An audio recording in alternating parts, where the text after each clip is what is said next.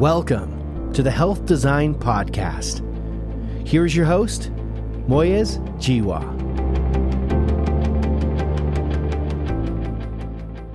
My guest on the podcast today, Emily Parks, has had a lifelong association with doctors at one point needing a bowel transplant. As you would imagine, she's had many healthcare experiences, and here to share some of those and what she has learned over the years is Emily Parks. Emily, you're very welcome to this call. I'm delighted to be hosting a conversation with you. Thanks for having me. I want to start the conversation from wherever you like to begin your story. So tell us your story from whatever point you're comfortable to tell it. I was born with a myopathic intestinal pseudoobstruction. Came from a genetic mutation. Essentially, the muscles in my intestine were incredibly weak and I couldn't absorb anything I ate or drank pretty much from infancy. So, for almost 30 years, I was on IV nutrition or parenteral nutrition. I was fully dependent on it. I I ate for fun and because it's a, a tradition, it's very connected to culture and social interactions, but it really didn't supply me anything nutritionally. So I had I was on parenteral nutrition. I had an ileostomy and a gastrostomy and was in and out of the hospital a lot when I was a child. It kind of took a little bit of a break when I was a young teenager and going through high school, but it was pretty frequent hospitalizations, mostly from the Broviac getting infected. So it would be a week bout in the hospital and then coming back to school to catch up. Socially, it was kind of hard to maintain those relationships being there and then gone. And I wasn't particularly transparent about my illness. And so I, I made it through high school, I made it through college. I was fortunate enough to be able to go to university away from home and live independently and uh, graduated and also work full time. I went to school in Boston and about a couple years after graduation, I moved to the DC area, and that's where I got my first full time job that wasn't in food service. And it was outside of Washington, DC, and that's where I got hooked up with a transplant team. And when I was 28, I had an intestinal transplant. And since then, I've had way less hospitalizations, way less clinic visits, I, I don't have a Broviac, I don't have an ileostomy, I don't have a gastrostomy, I don't have anything. And it's been going pretty well. But with all of that, I've also been able to recognize the long term effects of my chronic illness in terms of like my psychological development, my social development. I work in behavioral health. I'm an employment specialist. So I help people with severe psychiatric illnesses find and keep employment. And I started to see a lot of similarities in clients with trauma responses, what traumatized them, and to my experiences in the healthcare world.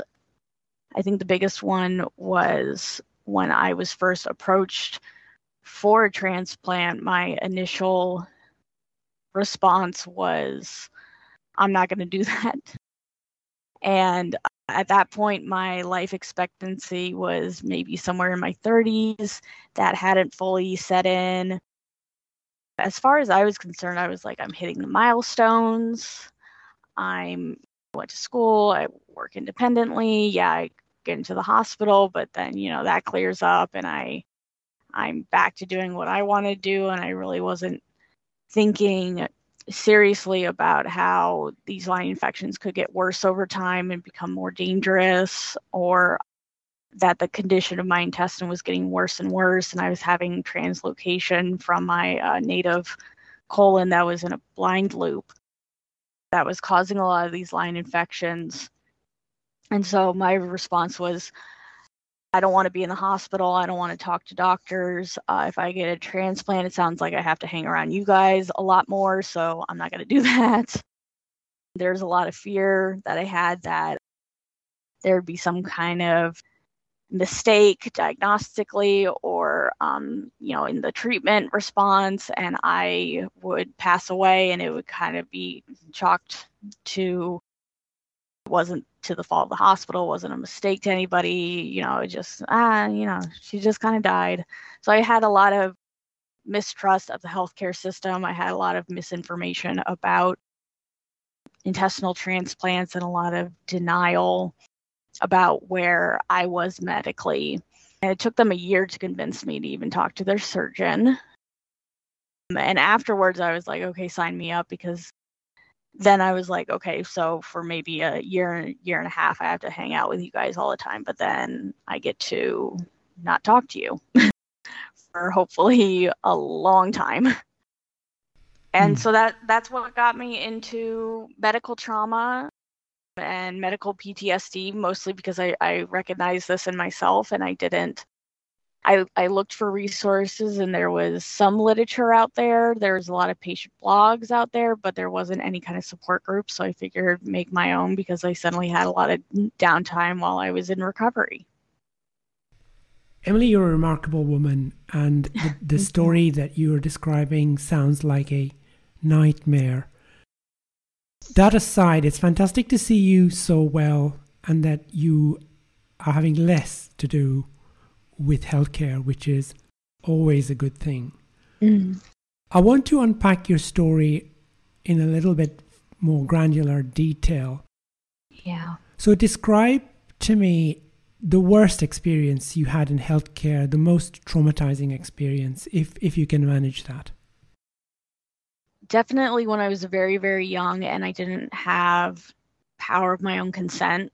Uh, my parents had consent, and I was, you know, really too young to understand what was going on or the importance of things. There were many times that I was held down fighting, held down against my will, or I mean, my biggest trauma even today is pre procedure, pre OR just with me and the anesthesiologist, I, I get very kind of hyper vigilant, hyper aware.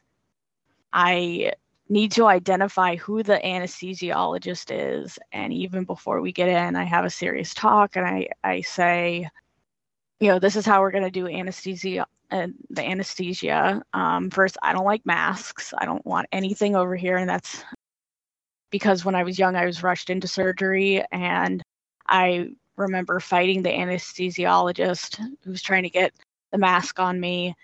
And all I really wanted to say to the anesthesiologist is that the mask looked like a mask that I saw in a Houdini inspired episode of Batman. And uh, he didn't want to hear that. Um, and I lost the battle. And ever since then, I don't want oxygen masks and I get different responses from different anesthesiologists. Some of them are like, "Oh, that's fine." Um, it's usually the more seasoned ones, and then the the newer ones are like, "Oh no, you need your oxygen levels up to a certain percentage," or they want to blow air in my direction. There's something about it that really freaks me out. My other rule for anesthesiologists is I need to know who's going to administer the drugs, and I get to say when they're administered. I've been given the old sneak attack with propofol so I need to know exactly when it's happening, and I'm the one that says, okay, now you can go.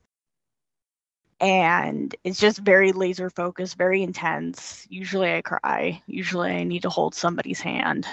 It's this weird, surreal experience because it's been like that since like I was a little kid, and here I am almost 30, and I still have to go through that same motions just to feel okay about going to sleep for a procedure or a surgery.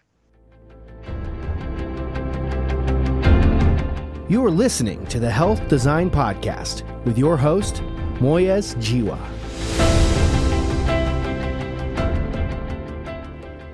Legal consent is very, very clearly defined. Whether yeah. you're an adult or whether you're a child, You you must consent to what's happening, or at least have it explained to you in a way that you then can fully appreciate why you need this mask or that mask or whatever it happens to be. Yeah. It sounds like shortcuts were being taken. Even as a child, you must have felt that you had to say yes before something could be done to you. Yeah, and there definitely things were explained. I, I think it was very much in a situation where cognitively I understood it, but maybe like emotionally I didn't. Or because I was very young, you know, the seriousness didn't make sense, but it was like, okay, I just have to say yes to this. There were definitely times when I felt like I had to say yes, but that was more of saying yes to get people to stop bothering me about saying yes. There you were as a child. Yeah. They must have understood that you were emotionally triggered by this experience. And so the consent procedure might need to have been or might need to be altered for a child so that they are able to consent or the procedure is performed in a way that doesn't yeah. do induce this kind of fear. What have you felt about it since you became an adult and understood exactly what they were trying to do? I've learned more about how different hospitals operate. This was a very small rural hospital that didn't have any like now they have a children's hospital, but at the time they had a children's floor. So I don't think it was as equipped to work with children on more of the level of they're at versus like a, a well-known children's hospital that has more maybe child life folks involved or one one big thing i really noticed is i was never as a child offered things like iv xanax before a procedure and now it is readily offered to me and so that's something that i wish that hospital had would would have done is offer some talk therapy or play therapy. Um, they had some of that, but their child life services was lacking. I wish there was more availability of Xanax or other medications to kind of help ease the tension. I think it was just like a lot of adults that usually used to working with adults, and then I was this very severely ill kid that was just always there. They weren't as equipped, they weren't as advanced as they are now. The concern is that for many people, the experience they have as a child, regardless of what the experience is, lives mm. deep inside them in a way that makes it difficult for healthcare to respond when they need help because as soon as they enter that space, their amygdala is fired up and it says fight or flight. And nothing yeah. gets through because it's filtering that information. Yeah. That can't happen in 2022. It shouldn't happen in 2022. And this is no. where I'm really pleased that you're doing the work that you're doing. How can we better deal with this? Because there will be many places that have a children's ward, not a children's hospital where yeah. children are still expected to be treated. So, how are we doing yeah. it better now? I think an area that can always improve is communication, whether it's a child or an adult, because even as an adult, if you don't know what's going on and you don't know why, not everybody has a medical mind. Things don't always make sense medically to some people as they do to others, or like, you know, the motivation to change. So I, I think there needs to be more clear dialogue in first, what kind of patient is the patient? Is this more proactive patient that's like, okay, I have diabetes. I'm going to, you know, start dieting. I'm going to, this is my plan for taking my insulin. I'm going to exercise more. And then there's more passive patients who may need some more handholding or explaining or motivation. And then there may be patients that just like, okay, I'm just gonna I don't plan on making any changes. So, first identifying what kind of patient do you have, and then catering your services to how that patient operates and how they think and organize information, which you can really only know by having detailed conversations. I feel like a lot of the times in healthcare, uh, providers are kind of put in this role where they're just like they just tell the patient what to do and it's expected that the patient does it. That's not always the case. And I see myself as a member of my own healthcare team. If I'm the program manager of my own healthcare because I'm the one that's going home and doing this. So I need to understand why I need to do this in this kind of way because for me, if it doesn't make sense, I'm probably not going to do it. But some people don't want that uh, as much information. Some people want it distilled. What kind of person is your patient? What kind of patient? How do they get motivated? What kind of role do they want to play? Not everybody wants to play the same role in their healthcare. The Journal of Health Design, fostering collaboration, amplifying the voice of health advocates, growing a network to improve outcomes in healthcare.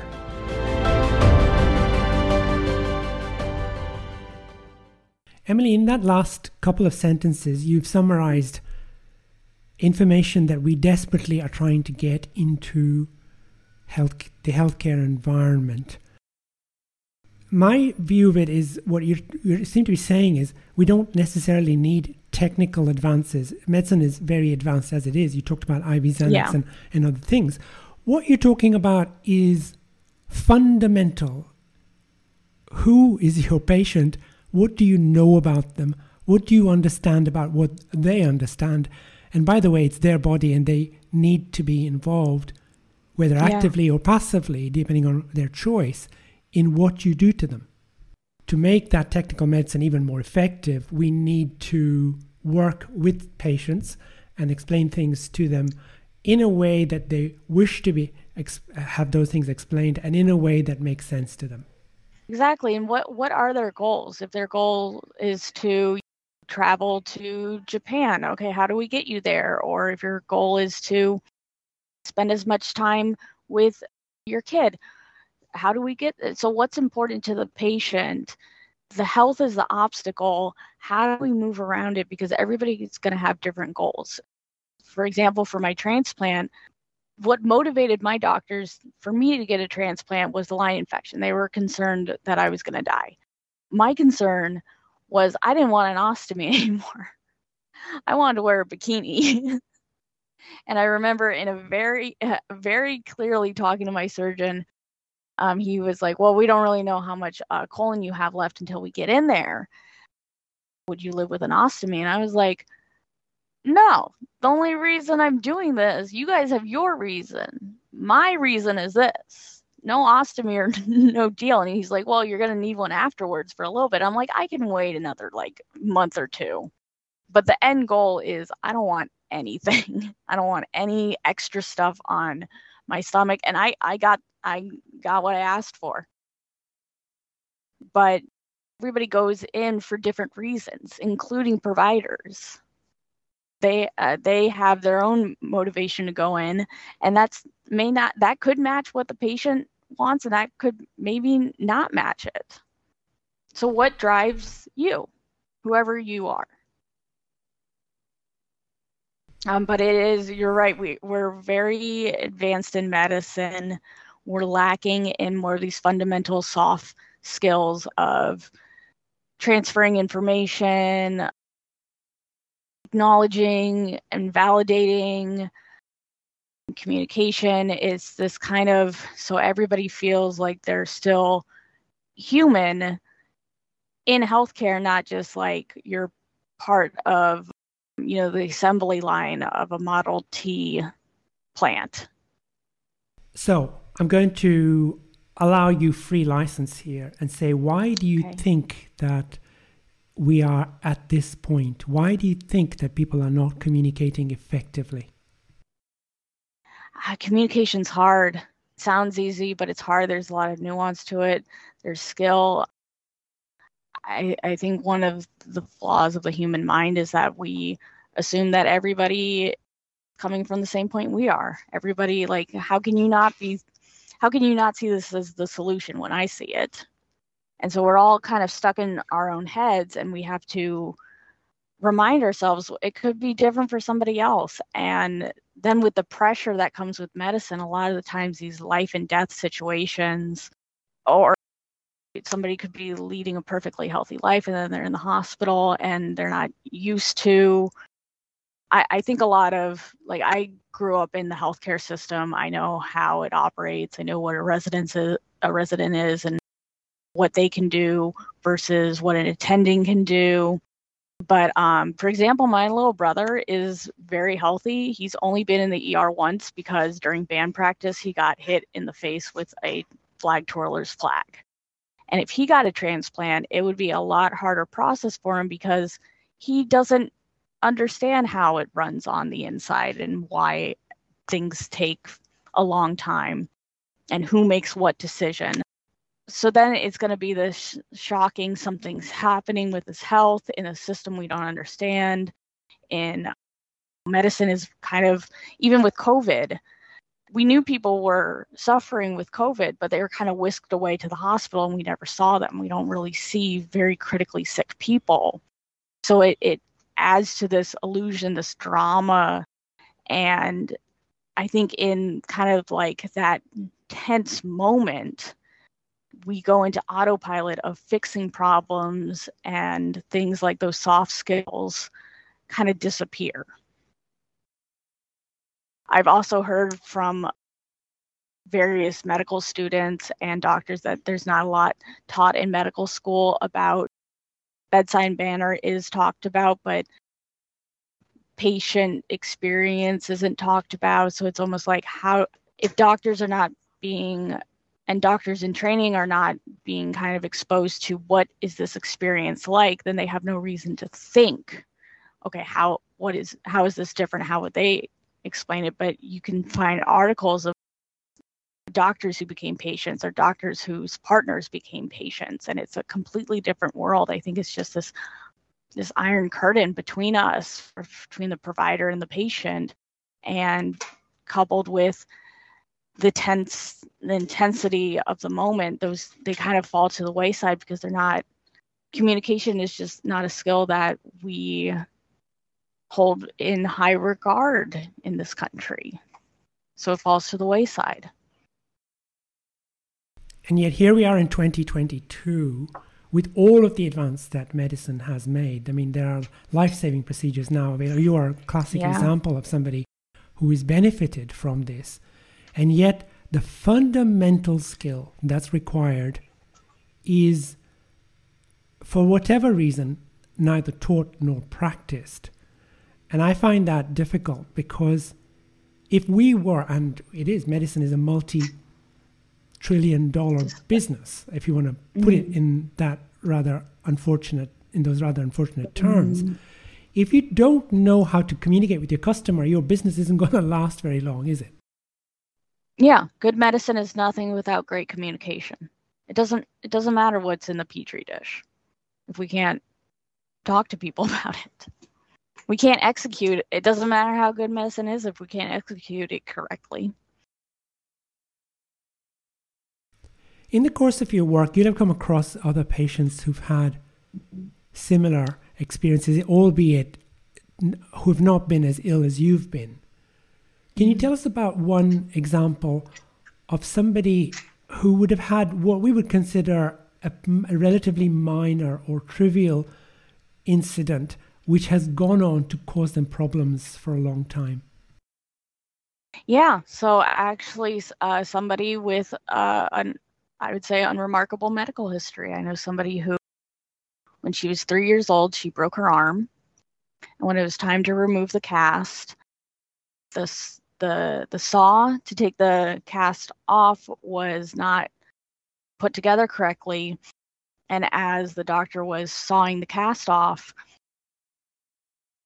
it was cutting into her. And so she started yelling saying it's cutting me. And the doctor interestingly didn't look at her looked at mom and said i'm not cutting her and then the doctor and the mom held her down to cut off the cast, and when they took it off, she indeed was cut.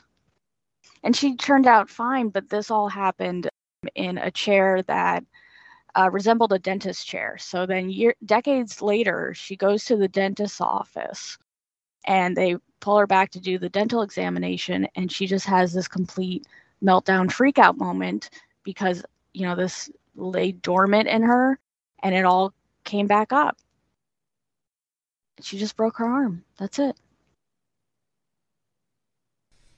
Hopefully, the doctor learned from that experience. Presumably, they then recognized that they were cutting the child and that therefore yeah. was a problem. How did how do you know how they handled that situation? She was able to communicate why she was upset with the dentist, and the dentist was like, "This is something that's important for us to know."